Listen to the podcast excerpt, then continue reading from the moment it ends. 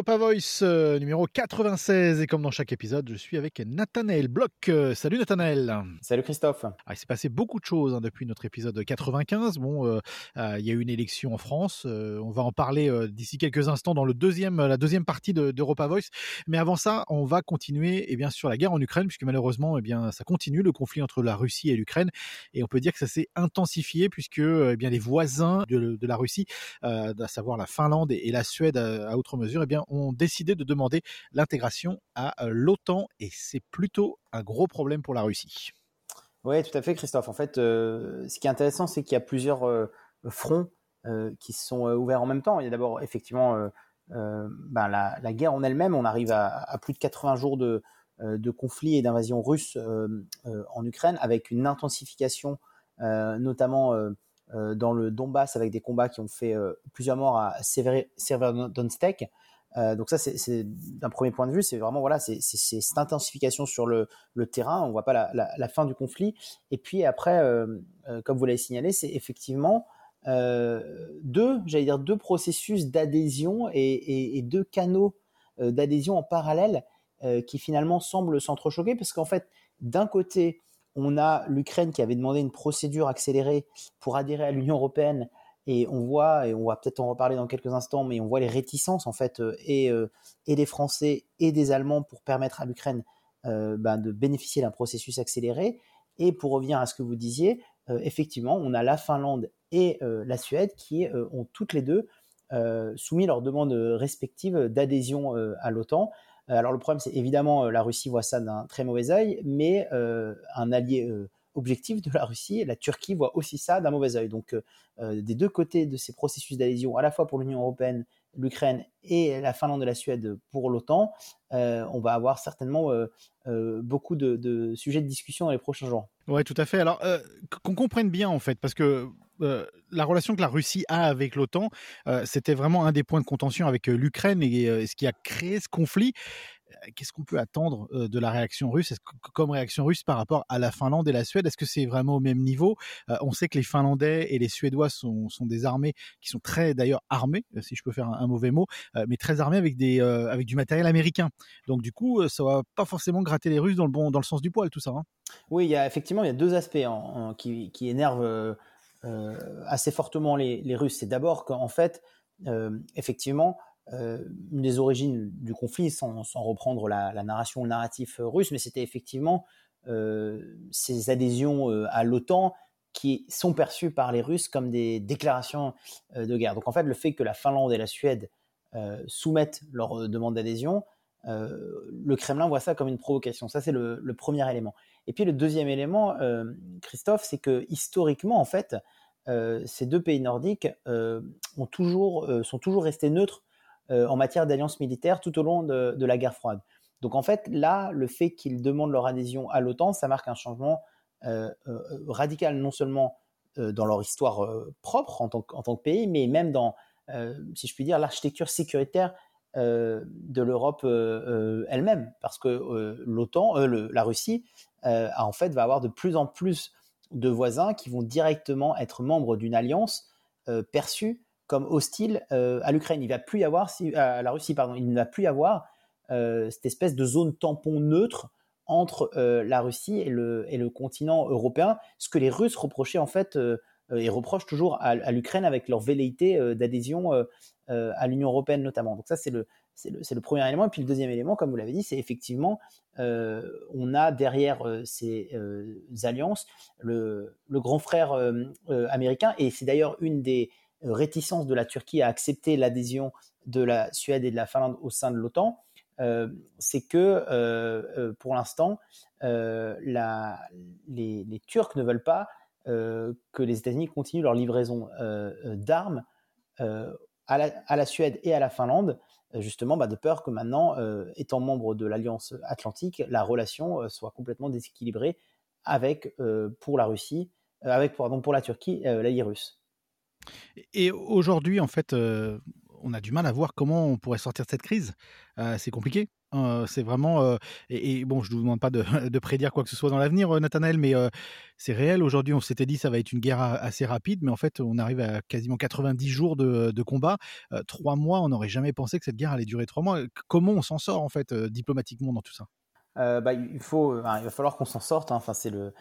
mais effectivement, là où c'est compliqué, c'est qu'on avait pensé avec une des déclarations de euh, euh, du leader ukrainien euh, il y a quelques semaines de cela, où il avait justement entreaperçu le, le, fait de pouvoir se mettre à la table des négociations avec, avec Poutine. On avait, on, on avait entreaperçu, on avait une peut-être fenêtre de, d'espoir pour mettre un, un, terme rapide au conflit, en tout cas avoir un, statu quo qui permette de se remettre autour de la table des négociations. Là, le problème, c'est que on a plusieurs fronts en fait qui s'ouvrent. et encore une fois, on va répétition vos pédagogies, mais moi, je, moi, je trouve qu'il y a véritablement euh, trois pour l'instant euh, euh, pierres d'achoppement qui font que la fin de ce conflit est, compliquée à voir. C'est d'abord l'intensification des combats sur le terrain, ça, ne, ça ne désemplit pas, et puis on voit pas pour l'instant comment ça peut, ça peut désemplir. deuxièmement, c'est aussi, et il faut le, il faut le dire, hein, avec, avec beaucoup de, j'allais dire, de, d'objectivité, mais c'est que l'Ukraine prend très mal en fait euh, les, euh, les, réticences euh, et à la fois de la France et de l'Allemagne de bénéficier d'une candidature accélérée. Et on a une déclaration pas plus tard que cette semaine du chef de la diplomatie ukrainienne, Dmitro Kuleba, qui a, a, dit, et là je le cite, l'ambiguïté stratégique sur la perspective européenne de l'Ukraine pratiquée par certaines capitales de l'Union européenne, donc il vise notamment Paris et Berlin, au cours des dernières années, a échoué et doit cesser. Et il a évoqué, ces mots, les mots sont quand même très forts, un traitement de seconde zone qui blesse les Ukrainiens. Et donc ça, ça, c'était pour justement commenter sur le fait que et la France et l'Allemagne ne souhaitent pas euh, que l'Ukraine bénéficie d'un traitement euh, euh, de faveur pour une raison qui est finalement assez, assez, assez simple et, et, qui est une raison d'équité. Et là, je, vais citer le chancelier allemand, Olaf Scholz, il a dit le fait qu'il n'y ait pas de raccourci sur la voie de l'adhésion euh, à l'Union européenne, donc pour l'Ukraine, est un impératif d'équité envers les six pays des Balkans occidentaux. Emmanuel Macron avait d'ailleurs rajouté euh, que ce processus, c'est pas une question de mois ou c'est pas une question de, de cette année, c'est une question de plusieurs années, voire de plusieurs dizaines d'années. Donc il y a cette deuxième question, il y a le, les combats sur le terrain, il y a la question finalement du rêve européen qui semble un peu plus compliqué que prévu pour les Ukrainiens, et puis la troisième question, c'est euh, euh, quelles vont être les conséquences de cette demande toute fraîche de cette semaine d'adhésion à l'OTAN euh, de la Suède et de la Finlande, avec encore une fois tout ce que ça ramène d'imaginaire en, en, en, termes de neutralité pendant l'ensemble de la guerre froide, en, termes de, d'armes livrées par les, Américains, et, puis surtout en termes de blocage diplomatique que ça va entraîner au sein même de l'organisation atlantique, avec une Turquie pour l'instant qui n'est pas prête euh, de céder sur ces demandes euh, des pays nordiques. Voilà, et dans tout ça, l'Ukraine gagne l'Eurovision aussi, le concours de la chanson, et c'est aussi ça l'Europe. C'est aussi ça l'Europe, mais, mais, mais, mais on, le dit sous le ton de la blague, mais c'est aussi un peu bizarre parce que finalement, presque d'un point de vue un peu comme ça extérieur de communication, c'est on a une espèce d'impression qu'on donne les petites miettes de pain qu'on peut euh, en tant que de, satisfaction à l'Ukraine. Moi, honnêtement, c'est une séquence qui m'a un petit peu, un petit peu, un petit peu gêné. C'est pas des choses dont on parle d'habitude dans Europa Voice, mais mais avoir cette séquence-là, elle était, je, la trouve quand même très bizarre parce qu'elle s'inscrit encore une fois en parallèle d'une séquence où, euh, bah, en termes d'adhésion à l'Union européenne, euh, c'est en train d'achoper un peu et puis on a ces gestes qui sont utiles, qui sont symboliques, mais qui finalement euh, rendent compte d'une réalité qui est un peu plus, un peu plus compliquée. Et puis peut-être Christophe, pour ajouter un dernier, un dernier élément aussi, c'est que on a des sanctions qui, qui continuent de, se mettre en place euh, en, Russie. On a des entreprises qui continuent de quitter euh, euh, la Russie. Je pense à, à, McDonald's et Renault qui, ont, qui, ont quitté la Russie cette semaine. De leur plein gré ou pas, hein, parce que McDonald's, ils ont décidé de quitter eux-mêmes, mais Renault, ils se sont fait nationaliser quand même, ils se sont fait prendre leur, leur usine. Hein. Oui, non, bien, bien, sûr, de, leur plein gré, mais ce, que, mais ce que je veux souligner, Christophe, ici, c'est que au bout d'un moment, on va aussi voir les conséquences à moyen terme et à long terme de à la fois de toutes les sanctions économiques qui ont été prises euh, les, premiers, les premières semaines par les Européens et puis euh, de toutes ces entreprises qui ont quitté le, territoire. Ça, on l'a pas encore eu parce que c'était trop tôt. On avait eu évidemment euh, des marchés qui ont réagi, on avait eu le prix de l'essence qui avait flambé, mais là, on va aussi commencer à voir toutes les conséquences sur le moyen terme et le long terme de toutes ces sanctions économiques, avec encore une fois et c'est ça qui est compliqué, c'est qu'on n'a pas une entité qui parle d'un seul bloc. On a encore là du, côté européen Victor Orban et la Hongrie qui pour l'instant ne sont pas pour un, sixième paquet de, de sanctions de, de l'Union européenne qui doivent notamment inclure un embargo pétrolier. donc vous voyez, on a encore beaucoup, beaucoup d'éléments d'incertitude, plusieurs fronts qui sont ouverts, et donc difficile de voir une porte de sortie, même comme vous l'avez mentionné, diplomatique, ou en tout cas les acteurs autour de la table de négociation, parce qu'il y a beaucoup trop d'incertitudes au moment où on se parle. Allez, deuxième sujet dans cette, euh, dans cette Europa Voice, euh, on va parler de, politique, politique française, puisque euh, dans nos derniers épisodes 95, on parlait de l'élection présidentielle. Bon, ça s'est passé.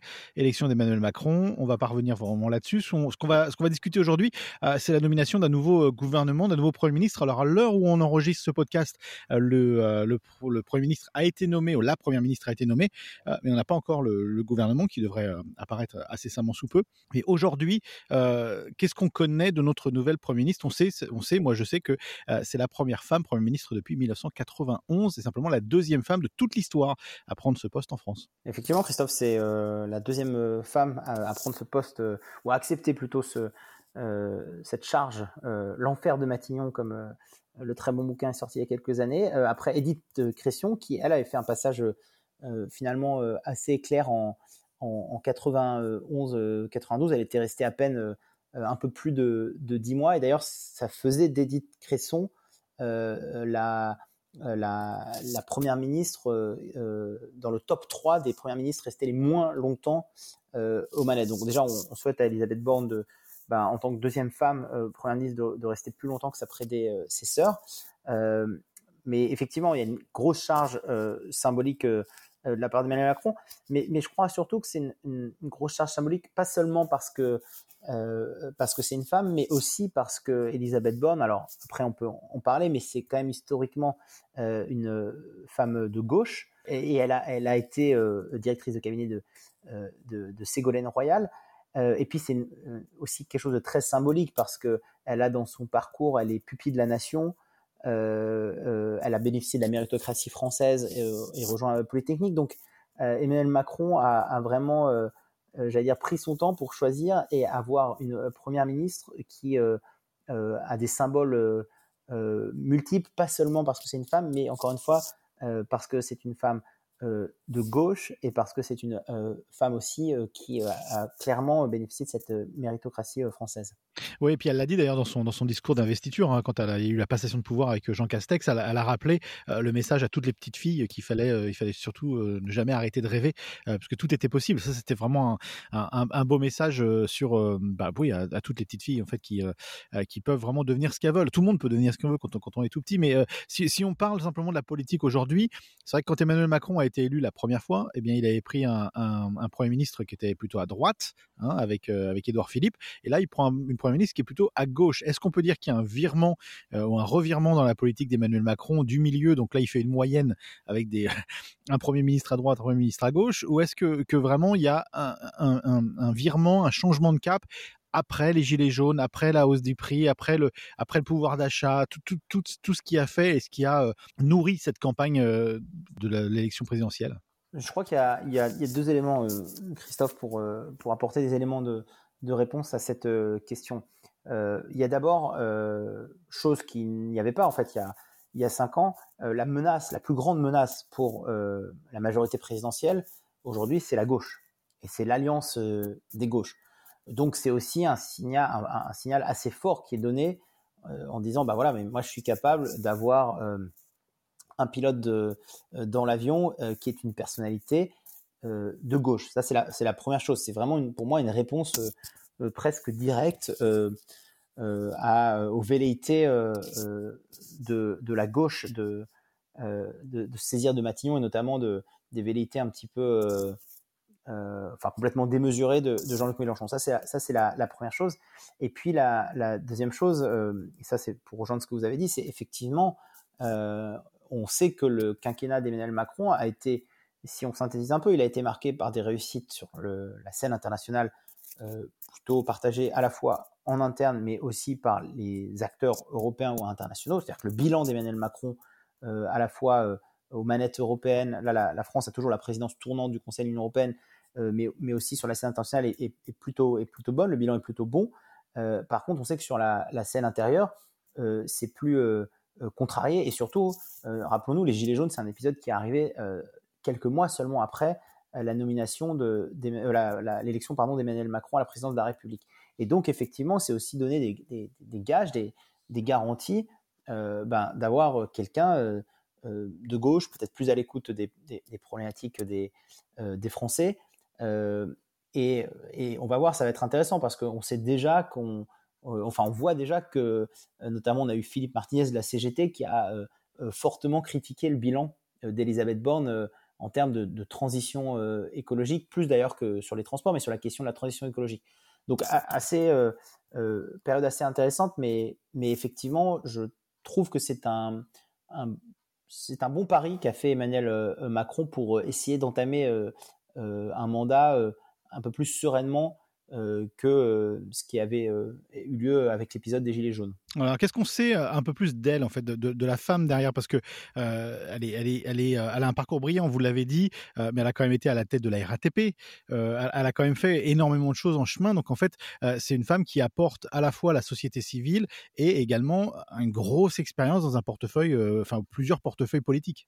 Oui, effectivement, l'expérience à la RATP, c'est ce qui avait expliqué en, en grande partie qu'on avait euh, donné à Elisabeth Borne euh, bah, ce, portefeuille qui incluait les transports. Ce qu'on sait d'elle, au-delà finalement de son, parcours, qui est un parcours brillant, euh, avec des, passages dans le, privé, mais, aussi encore une fois au sein de cabinets ministériels et, notamment à la, direction du cabinet de, de, de Royal, c'est plutôt son, bilan justement sous, Emmanuel Macron. Elle avait en charge, Elisabeth Borne, le ministère de la Transition euh, écologique. Et c'est elle qui avait, euh, dans la foulée de François de Rugy, euh, défendu le, projet de loi énergie-climat, qui était un texte extrêmement important parce que c'est un texte, Christophe, rappelons-le, qui actualisait les objectifs de la politique énergétique de la France et avec des, des ambitions qui sont quand même assez importantes. C'était notamment la neutralité carbone, atteindre la neutralité carbone à l'horizon 2050. C'était la baisse de 40% des consommations d'énergie fossile d'ici euh, à, 2030 et c'était la fermeture des dernières centrales à charbon euh, en 2022. Euh, et, donc, vous voyez, c'est quand même des ambitions qui étaient assez importantes pour Emmanuel Macron et donc la reconduire à un poste encore plus important pour son deuxième mandat, c'est aussi un signe de, confiance que à la fois c'est la bonne personne pour le faire, mais c'est aussi une priorité du gouvernement cette transition écologique. Alors après, tout n'a pas été rose et beaucoup de choses ont été critiquées. Par exemple, Elisabeth Borne, c'est aussi euh, cette ministre qui avait euh, euh, mené à terme la fermeture de la centrale nucléaire de Fessenheim. et donc ça, c'est une décision qui a, été très critiquée. Et puis, la regardant, alors on peut pas faire le procès de, lire dans les boules de cristal, mais, mais regardez ça à la lumière de ce qui se passe avec les, problèmes en Russie et l'importation du gaz russe. Bah, aujourd'hui, forcément, c'est quelque chose qui, lui est fortement euh, euh, reproché. Euh, et puis après, en termes de, de, transport, c'est aussi Elisabeth Borne, ce qu'on lui reproche justement, et ce que les plus farouches opposants qui ne la considèrent pas de gauche lui reprochent, c'est que finalement, elle avait fait très peu pour taxer les déplacements en avion et, avait dit d'ailleurs, avait une, moi, il y avait une phrase que j'ai retrouvée que, qui avait été beaucoup critiquée à l'époque. Elle avait dit, quand on lui avait demandé pourquoi elle refusait de voir dans la construction de lignes de train euh, à grande vitesse, les TGV, pourquoi c'était pas une solution pour stopper finalement les lignes intérieures, euh, euh, aériennes intérieures. Elle avait dit je préfère une petite ligne aérienne qui désenclave rapidement, efficacement, à la construction de très grandes infrastructures de lignes à grande vitesse. Alors forcément, pour quelqu'un qui est censé mener la transition écologique, de dire je préfère un petit avion qui désenclave des territoires plutôt que des infrastructures avec des lignes de, train, ça fait un peu tâche. Mais, mais, voilà, encore une fois, on va voir ce que ça donne. Euh, et le dernier euh, et le, les dernières euh, le dernier bilan, on va dire, d'Elisabeth Borne, finalement, elle fait partie quand même de ces ministres qui ont eu un impact sur le premier mandat d'Emmanuel Macron. Voilà, et ça, on peut vraiment dire affaire à suivre, parce que c'est que le début. non, c'est que le début. Merci Nathanaël. Merci Christophe.